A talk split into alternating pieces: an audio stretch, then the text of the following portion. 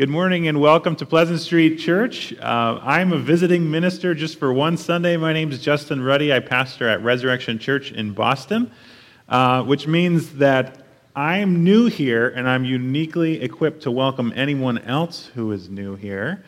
Um, we want to welcome you to worship today, whether this is your first Sunday or if you've been worshiping at this church for 98 years.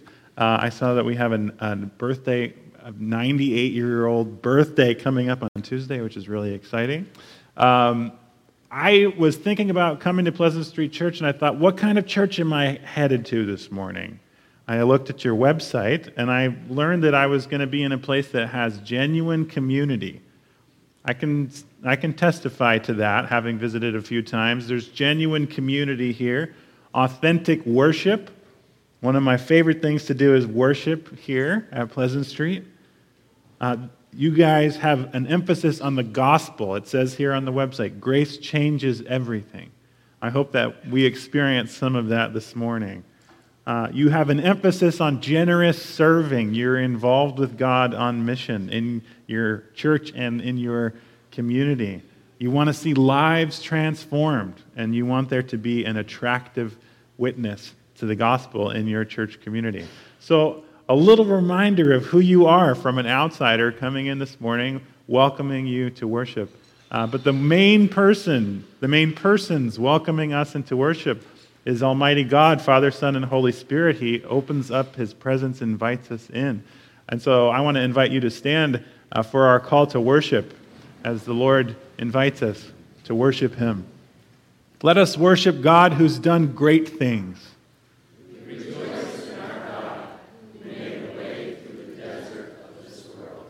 Let us worship God who has caused streams of mercy to flow in the wasteland. We are the people of God through Christ. We worship him and rejoice. Let us worship God in spirit and truth. We sing praises to his name. Amen. Let's sing praises to his name together.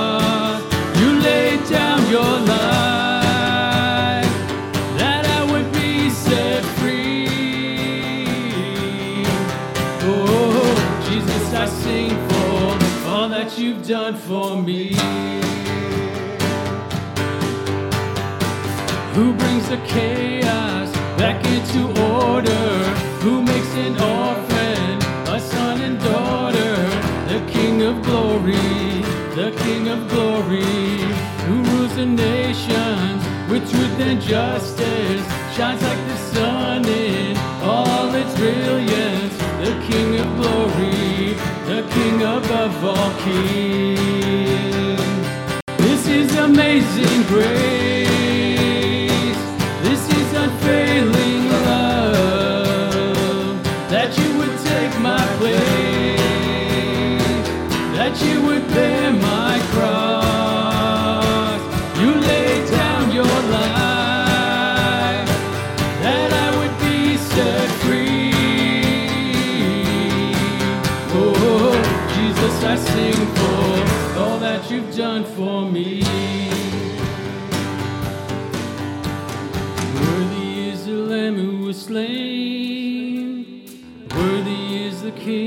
conquered the grave.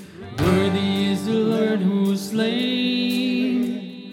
Worthy is the King who conquered the grave. Worthy is the Lamb who was slain. Worthy is the King who conquered the grave. Worthy is the Lamb who was slain. Worthy, worthy, worthy. This is amazing grace unfailing love that you would take my place.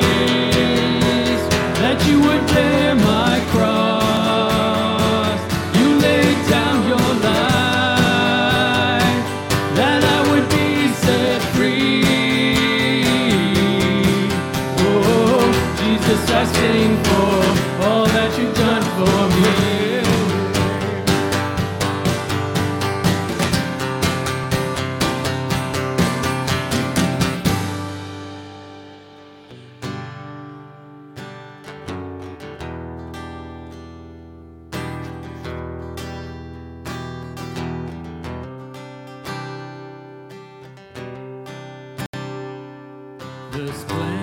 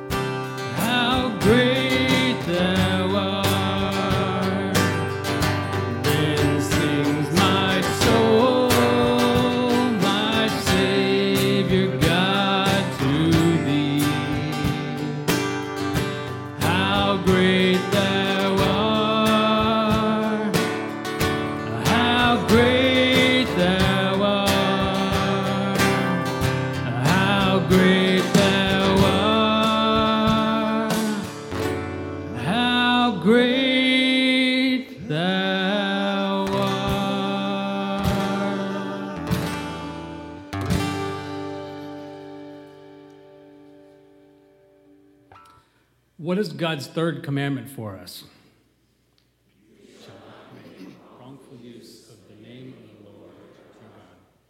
The Lord will not quit anyone who misuses the name.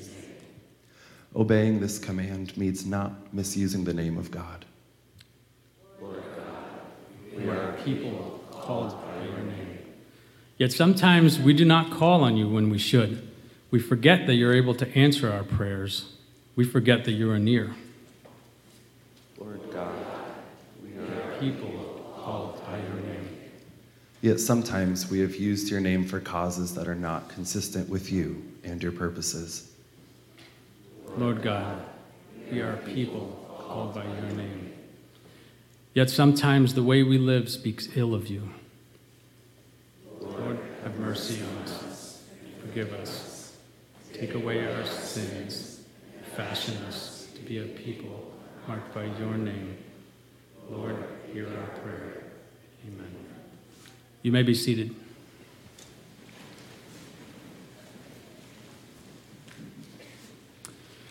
Brothers and sisters, receive this good news of the gospel. Praise be to the God and Father of Jesus Christ. In his great mercy, God has given us new birth in, into a living hope.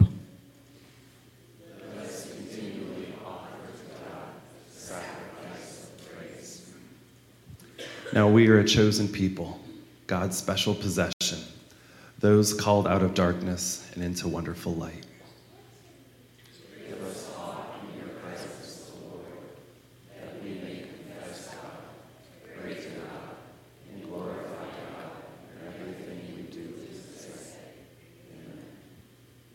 We are forgiven. Now we walk with God in lives of gratitude. Let's take a moment for a silent reflection on the third commandment.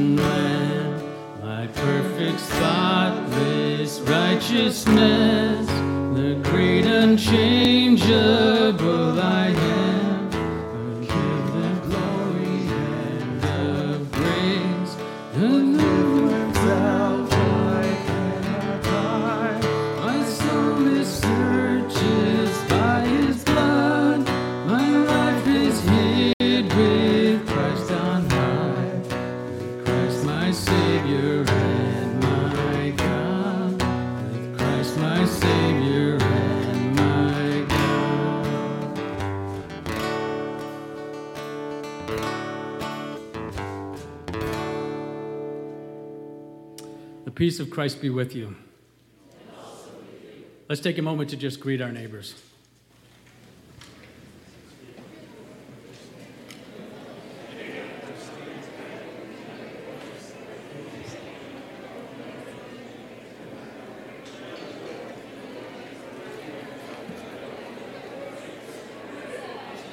Peace. Good to see you as well. Glad you got here. That's okay. Uh, very busy, but very good. So I teach Can I have all the kids come up for Kid Street, please?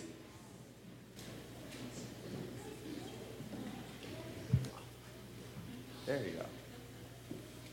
Good morning, everyone. Good morning. Yes, I'm chopped liver. People of God, what is our prayer?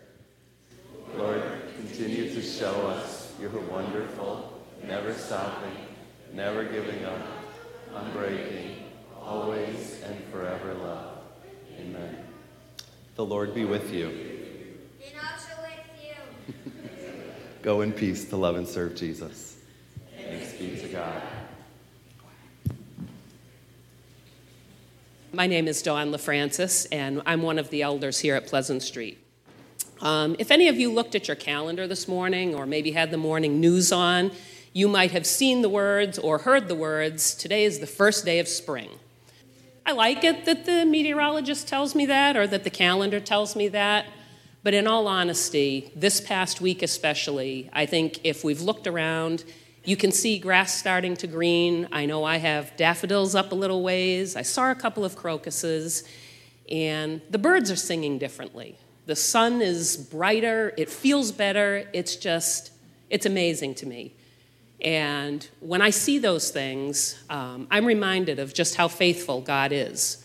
Uh, we, we don't need a meteorologist to tell us, we don't need a calendar to tell us. Um, God is faithful, and He brings the seasons one after the other without us having to think about it. And I'm just thankful for that this morning. So if you would join me in prayer, um, it's my privilege to lead us this morning. Great is thy faithfulness, O God, my Father. As thou hast been, thou forever wilt be. Father in heaven, we praise you this morning for your faithfulness and the gift of your amazing grace. Jesus, Son of God and Savior of the world, thank you for your gift of salvation, free to all through the sacrifice of all of your glory and your life, to be the only way by which we can bring our praise, prayers, and petitions before the throne of grace. With awe and humble adoration, Lord, we come into your presence with the confidence that you see us, you love us just as we are, and you are waiting and want to hear from us. Abba, Father, thank you that you have promised to always be our refuge and our strength. You are our hiding place in times of trouble, and your arms are always open, inviting and welcoming us to climb into your lap where we are protected, comforted, and loved. Loving God, we thank you for each member of our Pleasant Street family, for those seated around us this morning, for those who are worshiping from home, and for those who are traveling. We thank you for the many faces that we are seeing back once again, and we are grateful for each of them. We praise you for our children downstairs in nursery and Kid Street, and we thank you for those who volunteer their time to care for and teach them. For our students, teens, and young adults, thank you for GEMS and cadet leaders, for Open Door and youth group volunteers. We ask that you would guide and give us clarity to hear your leading for our youth programs during this season of transition. For our young and growing families, we ask your protection for those who are expecting and wisdom for parents who are training up their children to know and love you. And for our seasoned adults and senior members, we thank you for your faithfulness and blessings in our lives. We ask for an extra measure of your grace to be with those who are shut in, isolated, or lonely. We celebrate with Babe, who celebrates her 94th birthday today, and with Mike B. as he celebrates his 98th birthday on Tuesday. Thank you for their testimony of your care and provision for them all these years. We thank you for healing on behalf of Carol L., Leanne, Karen S., and Brian T. We ask that you would be with Rick L., who broke his arm yesterday and will now need recovery and um, possibly physical therapy. We also ask that you, uh, we continue to lift up Hank and Bev E., and Donna W., and all of those who are struggling with illness, chronic pain, emotional, or mental health battles. We also ask your continued peace and care for the Banning, Bajema, and Holm families, as well as for the Vandenacker and Buma families, as they grieve the loss of Helen and Irene. Holy Spirit, Comforter, be with all those who are experiencing recent loss, and also with those who feel overwhelmed by past losses, whether in death or in broken relationships from which they are unable to move on. God of peace, help us to trust that you are able to and will restore the brokenness in our lives. Merciful and sovereign Lord, we cry out to you today on behalf of the people of Ukraine. Families being torn apart, millions of people fleeing and becoming refugees, widespread death and destruction, all the result of greed, power, jealousy, and envy. God of peace, protect those who are in harm's way. Let your church be a light even in the darkness. Work as only you can in the hearts of those who seek to destroy. Lord, we trust that you are in control, and we pray for the day that every knee will bow before you and confess that you are the only one who is and will be Lord over all.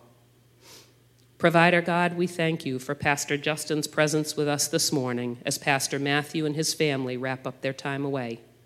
Thank you for the ministry of Resurrection Church as they seek to grow your kingdom in the neighborhoods of East Boston. We also give you thanks for the members of our praise and worship team.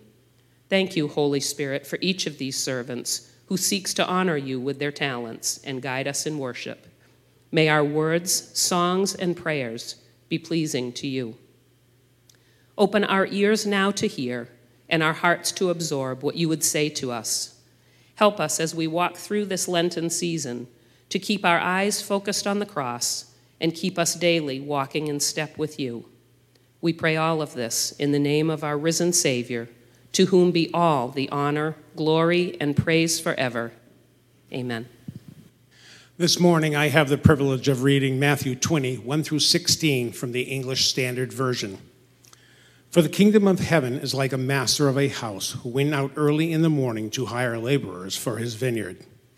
After agreeing with the laborers for a denarius a day, he sent them into his vineyard. And going out about the third hour, he saw others standing idle in the marketplace. And to them he said, You go into the vineyard too, and whatever is right I will give you. So they went. Going out again about the sixth hour and the ninth hour, he did the same. And about the eleventh hour, he went out and found others standing. And he said to them, why do you stand here idle all day? They said to him, Because no one has hired us. He said to them, You go into the vineyard too. And when evening came, the owner of the vineyard said to his foreman, Call the laborers and pay them their wages, beginning with the last up to the first. And when those hired about the eleventh hour came, each of them received a denarius. Now, when those hired first came, they thought they would receive more but each of them also received a denarius. And on receiving it, they grumbled at the master of the house, saying, These last worked only one hour, and you have made them equal to us who have borne the burden of the day and the scorching heat. But he p- replied to one of them, Friend, I'm doing you no wrong. Did you not agree with me for a denarius? Take what belongs to you and go. I choose to give this last worker as I give to you. Am I not allowed to do what I choose with what belongs to me? Or do you begrudge my generosity? So the last will be first, and the first last. This is the word of the Lord. Thanks be to God. The deadly sin of envy wants to kill your joy. It wants to take your friendships and turn them into competitions. Envy wants to twist your workplace into a contentious arena where you clash with your coworkers. Envy wants to take ordinary objects like money, your house, your car, your clothing, your watch, your phone, your handbag. It wants to turn all of those things sour. Envy wants to turn siblings into rivals. It wants to turn spouses into adversaries. Envy wants to set nation against nation, turning land into something to be fought over, pillaged, and possessed rather than respected, preserved, and stewarded. Envy wants to make us short sighted, irrational, anxious, and petty. The deadly sin of envy wants to kill your joy and wants to make you miserable. Will you let it? It's a question we'll ask today. As I said before, I'm Justin Ruddy, pastor at Resurrection Church in Boston. Um, I'm here today with my family, my, my wife Sarah. We managed to get our three year old son and our four month old daughter Junia uh, here w- with us today, and we love coming to, to be with you at Pleasant Street, to worship together, to see familiar faces. Uh, things at Resurrection Church are going splendidly, um, even in the face of the, the challenges of the last two plus years. Um, we've seen God's faithfulness to us. We're, we're modestly growing in number and in diversity and in uh, community. So thank you for your prayers. We covet them. We, we need prayer as we continue, particularly as we move um, into the, the coming year. Um, now that we're moving, actually, we'll have our first maskless Sunday at church, uh, or optional mask Sunday next week. Uh, we're a little slower in the city, but we're excited about that change. So pray for our transitions. Pray for the ministry that God has ahead for us in Boston. Um, but let's get back to the sin of envy. We're talking about envy at Resurrection Church during the season of Lent. Uh, and I asked the folks who are planning today's uh, worship gathering, and they said that this might be an appropriate word given where you folks are at in the season of Lent, too.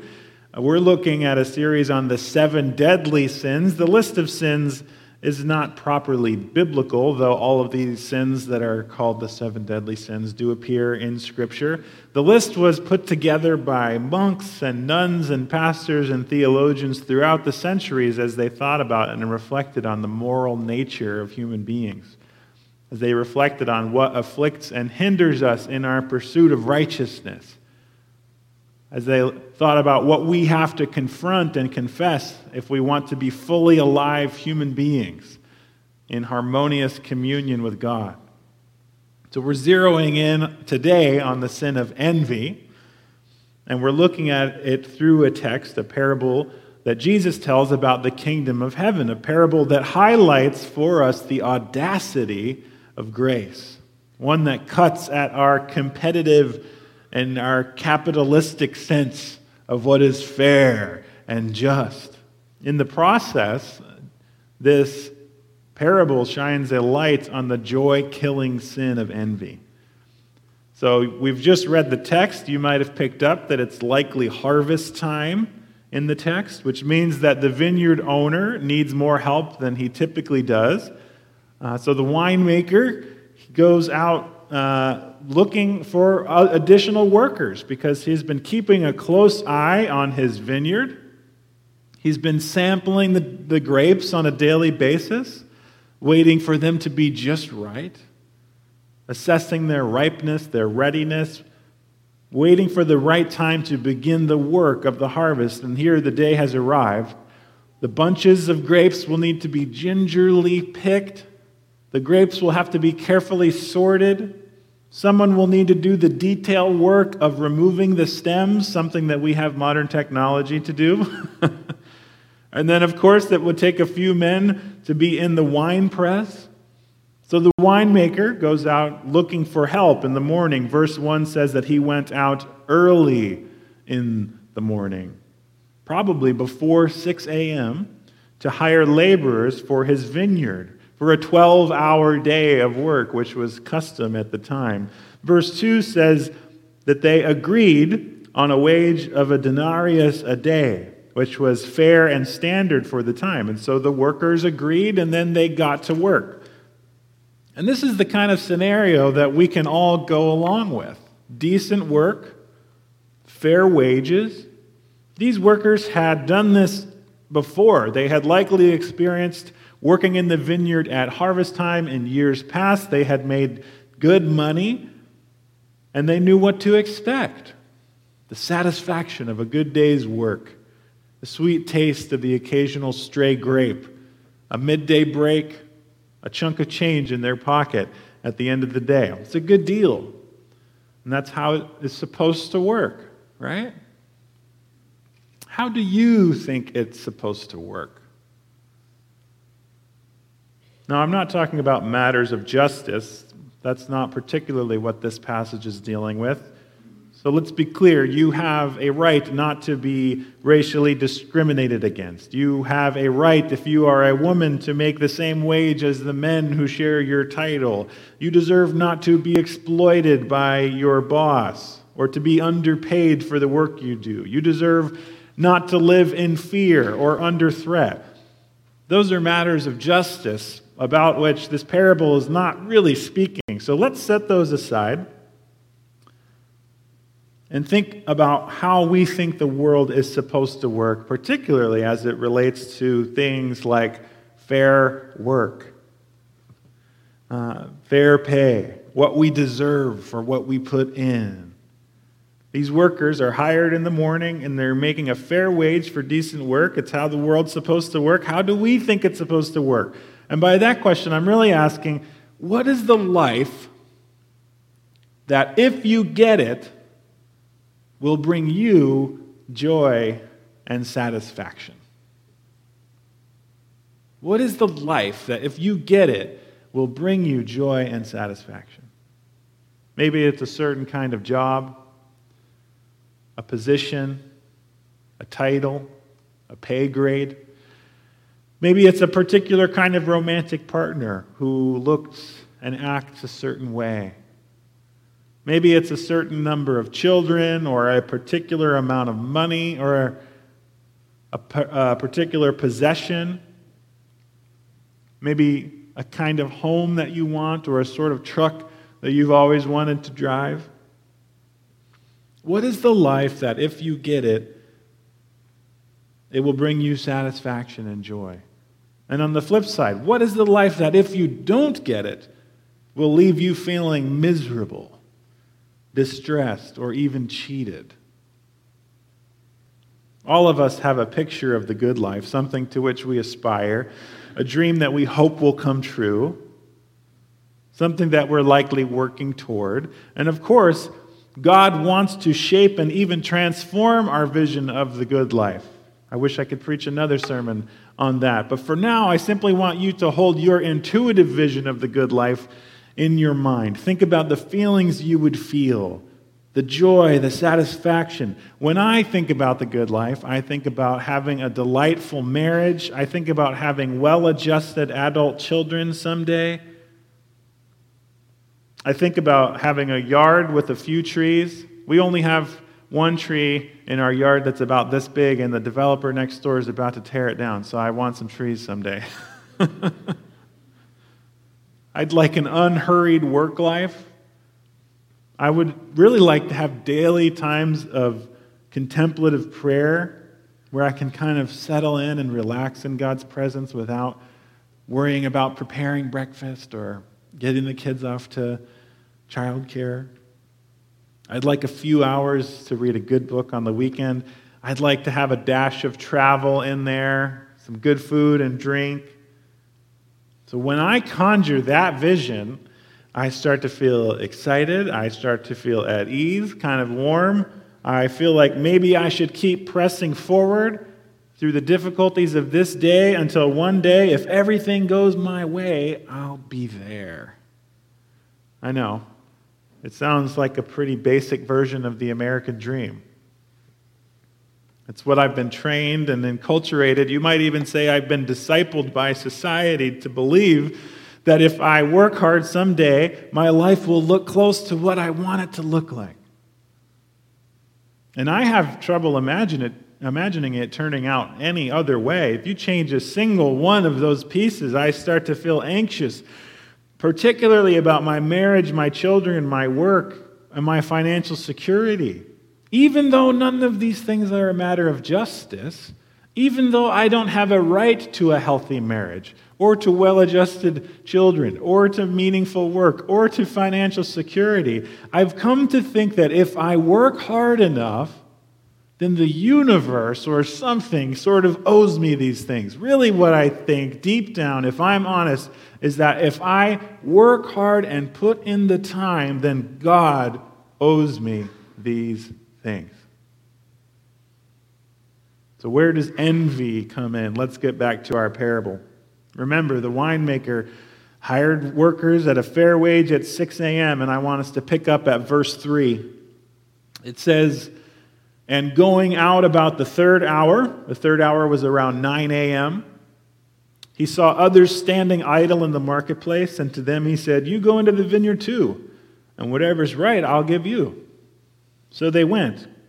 Going out again about the sixth hour and the ninth hour, that is around noon and around 3 p.m., he did the same. And then, about the 11th hour, that is about 5 p.m., about one hour from the end of the 12 hour workday, he went out and found others standing, and he said to them, Why do you stand here idle all day?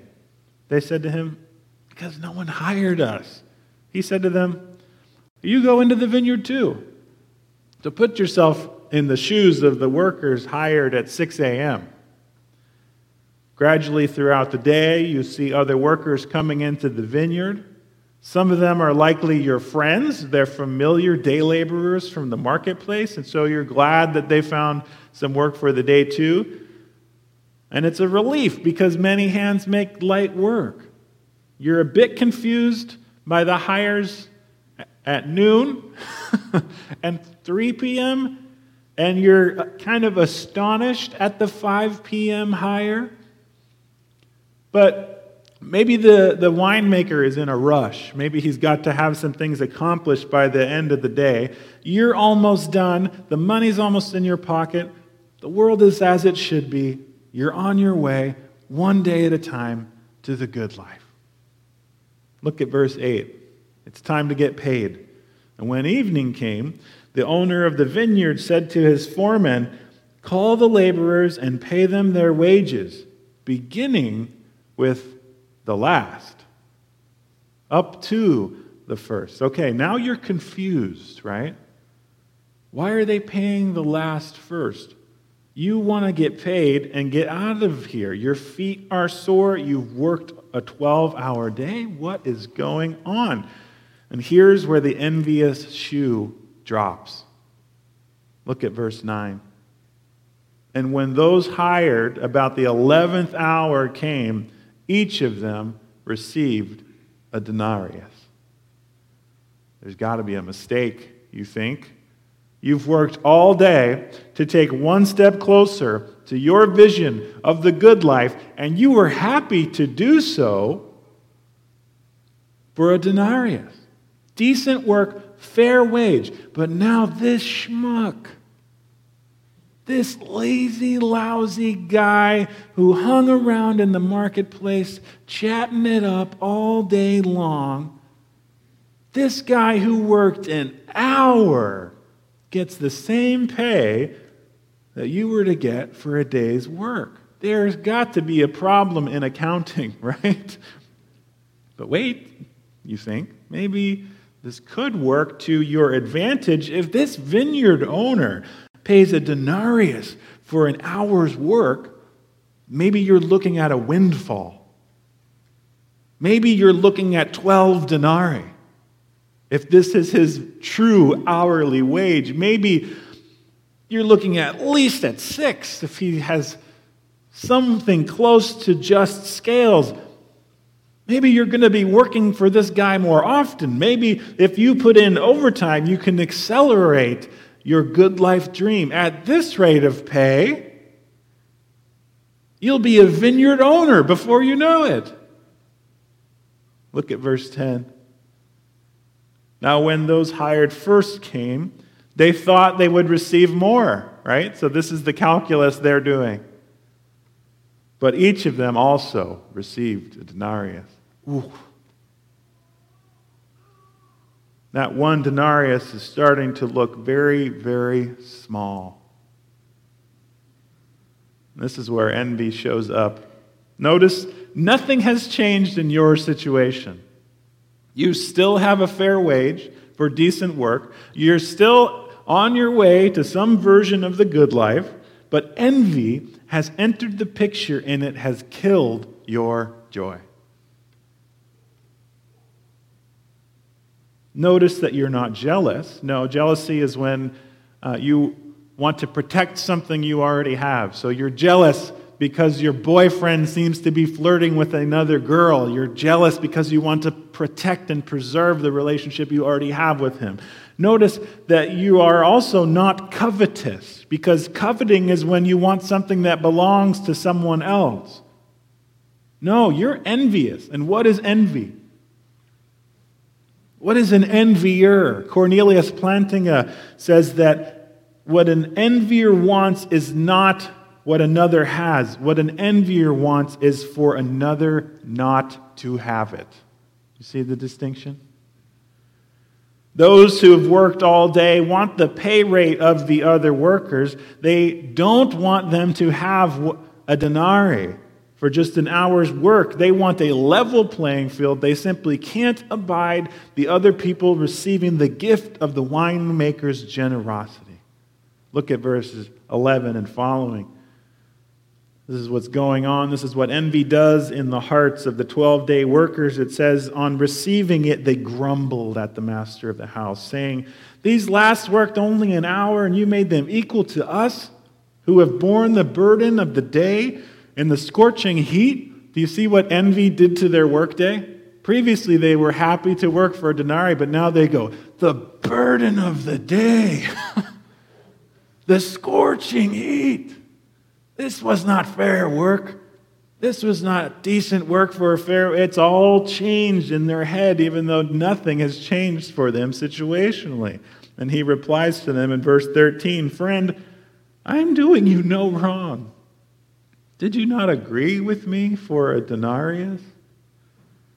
Take what belongs to you and go. I choose to give to this last worker as I give to you. Am I not allowed to do what I choose with what belongs to me? Or do you begrudge my generosity? Envy spoils their capacity to see generosity for what it is. So the last will be first and the first last. One of the most famous little verses in the Bible. Here's the context for it the context of an illustration of audacious grace. And here is envy in a nutshell. Envy is active when you cannot joyfully celebrate another's fortune because you are living a life of conditional worth based upon comparison. Rebecca, Rebecca Konyndyk DeYoung puts it this way The envious care how they stack up against others because they measure their self worth comparatively. That's what led Cain to slay Abel. He couldn't stand that God was pleased with his brother Abel. He couldn't experience that pleasure as anything other than an indictment of his own self worth. And one of the primary points of this parable that Jesus tells is that God doesn't value us based on what we do, how we perform, how much we produce, how hard we work, or how long we work for. The grace of God is unconditional, and in a passage like this, we see that it is offensive. It's offensive. His free gift of grace is the same for those who have spent a life serving Him as those who have turned to Him in the 11th hour. Maybe you've heard that phrase, the 11th hour, before. It comes from this parable because it's the 11th hour workers at the very end of the day who are hired. His grace is free for both. The last will be first, and the first last. And it's true that this is audacious it cuts against all our sensibilities of earning and deserving and worthiness. Yes, this even threatens our vision of the good life because if the true outcomes of our lives are not ultimately connected to our performance, what will become of us? What will happen to our dreams? In the kingdom of God, the good life is found by living a life receptive to the unconditional favor of God for us and for others. The good life is found when you know you're serving a generous winemaker who will take care of you and others. When you come to fully understand his generosity, when you call in sick and he still pays you when you run out of money and he still lets you buy wine and bread with empty pockets. When he pours buckets of cleansing grace over your piles and piles of sin, then he will turn your envious heart into one that rejoices over the joy of others. When you receive His generosity, you can stop measuring your worth against that of others because Jesus has declared you fully worthy of His love apart from your performance, obedience, or righteousness.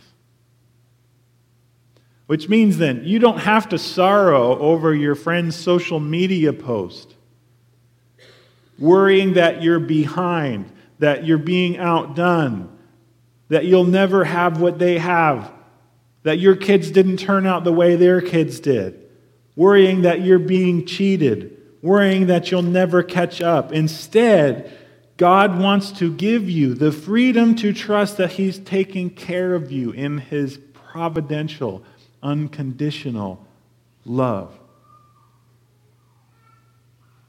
And so this week, I want to encourage you in, in the season of Lent to ask God for the freedom to trust that He's taking care of you.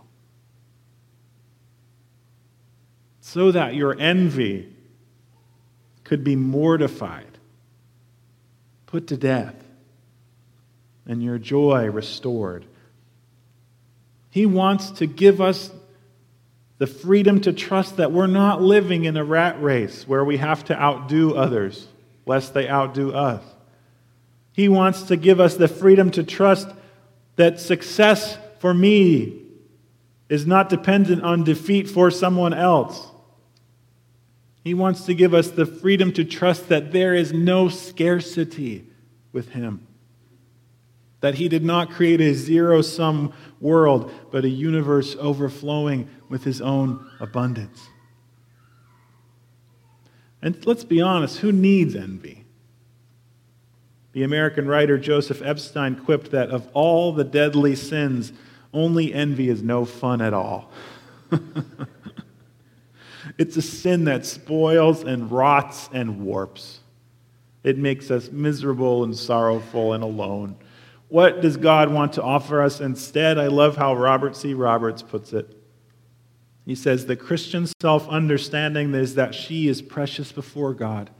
However much a sinner, however much a failure or success she may be by the standards of worldly comparisons. This vision, when appropriated, is the ultimate ground of self confidence. For the message is that God loves me for myself, not for anything I've achieved, not for my beauty or my intelligence or righteousness or for any qualification, but simply in the way that a good mother loves the fruit of her womb. In Christ, God says that you are enough and you have enough in Christ, being the key words. Yes, He wants to refine you. Yes, He wants to spend your whole life sanctifying you. Yes, He wants to transform you. But none of those activities of God in your life change His bedrock love for you. Anne Lamott writes The secret is that God loves us exactly the way we are and that He loves us too much to let us stay like this. She says, I'm just trying to trust that. He loves you exactly the way you are, and He loves you too much to let you stay like that. I love the paradox. When we get a hold of the secret, we're finally free to give up envy, the poisonous comparison game. We're free to celebrate the audacious grace of God towards us and others. And we're free to live fully alive in the unconditional love of God. One of the things that we do at Resurrection Church is after the end of the message, we'll pause for a time to reflect, just a moment to check in with God, to, to ask Him maybe, uh, where is envy operative in my life? Uh, what joy is this sin stealing from me that you want to restore to me, oh God? Where is my heart set on the things of this world when you want me to be finding my joy in you? I invite you to take one minute uh, in silence with God in prayer, asking Him uh, to free you from the sin of envy. Let's pray.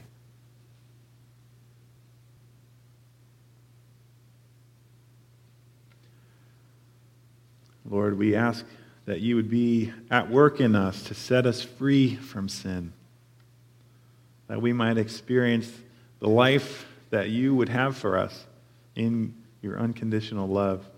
God, this week, convict us that we are all 11th hour workers, that none of us are worthy of your grace.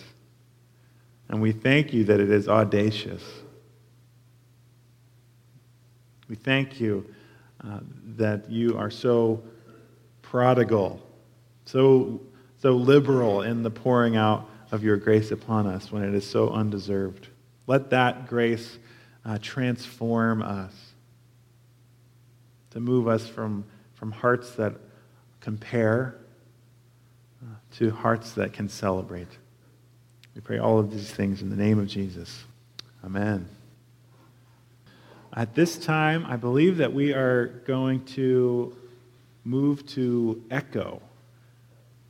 And I think this is for students who are, is it middle school age students? I don't want to get this wrong. Three to five, third, third to fifth grade, to reflect a bit on what we've heard today.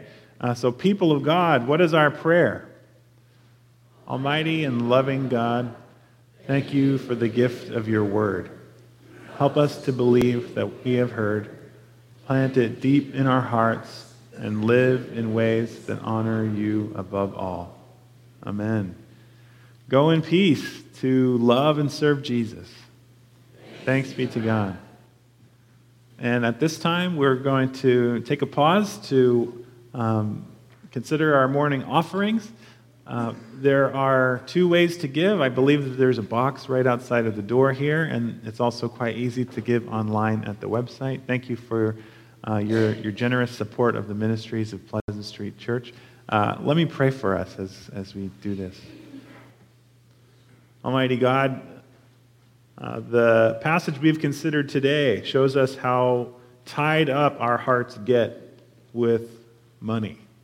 We pray, Lord, that you would uh, let us see that we are, are recipients of your uh, incredible generosity and help that, Lord, to free us from any grip that money has on our hearts.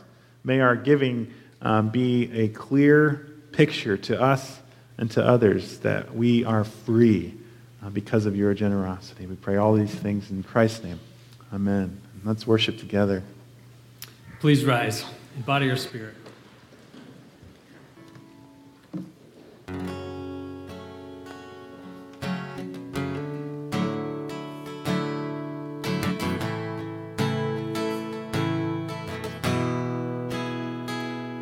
Are saved, find their way at the sound of your great name, all condemned, feel no shame at the sound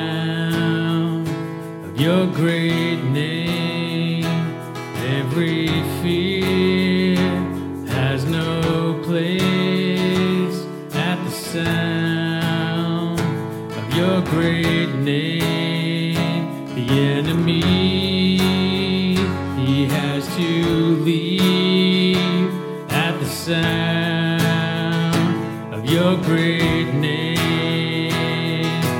Jesus, worthy is the Lamb that was slain for us.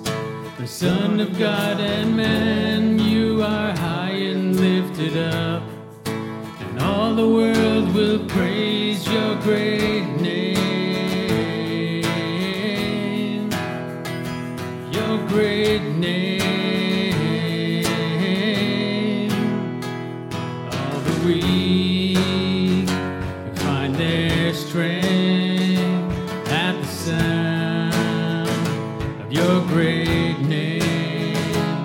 Hungry souls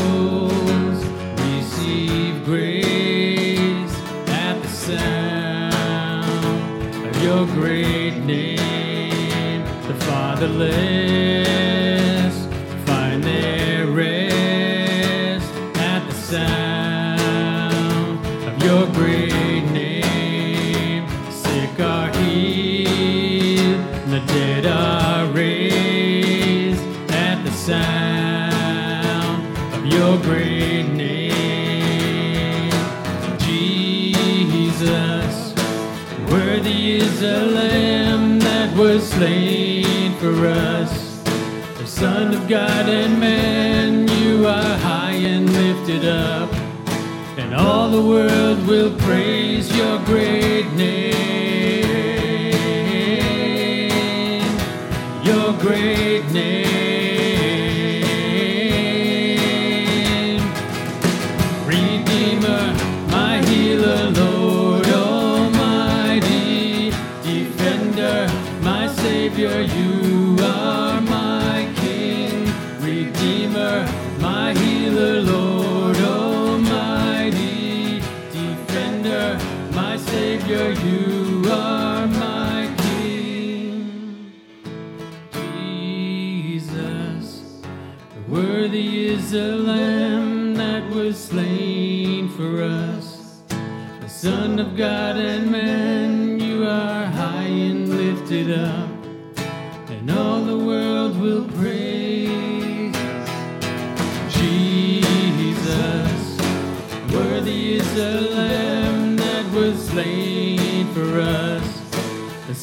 God and man, you are high and lifted up, and all the world will praise your great name.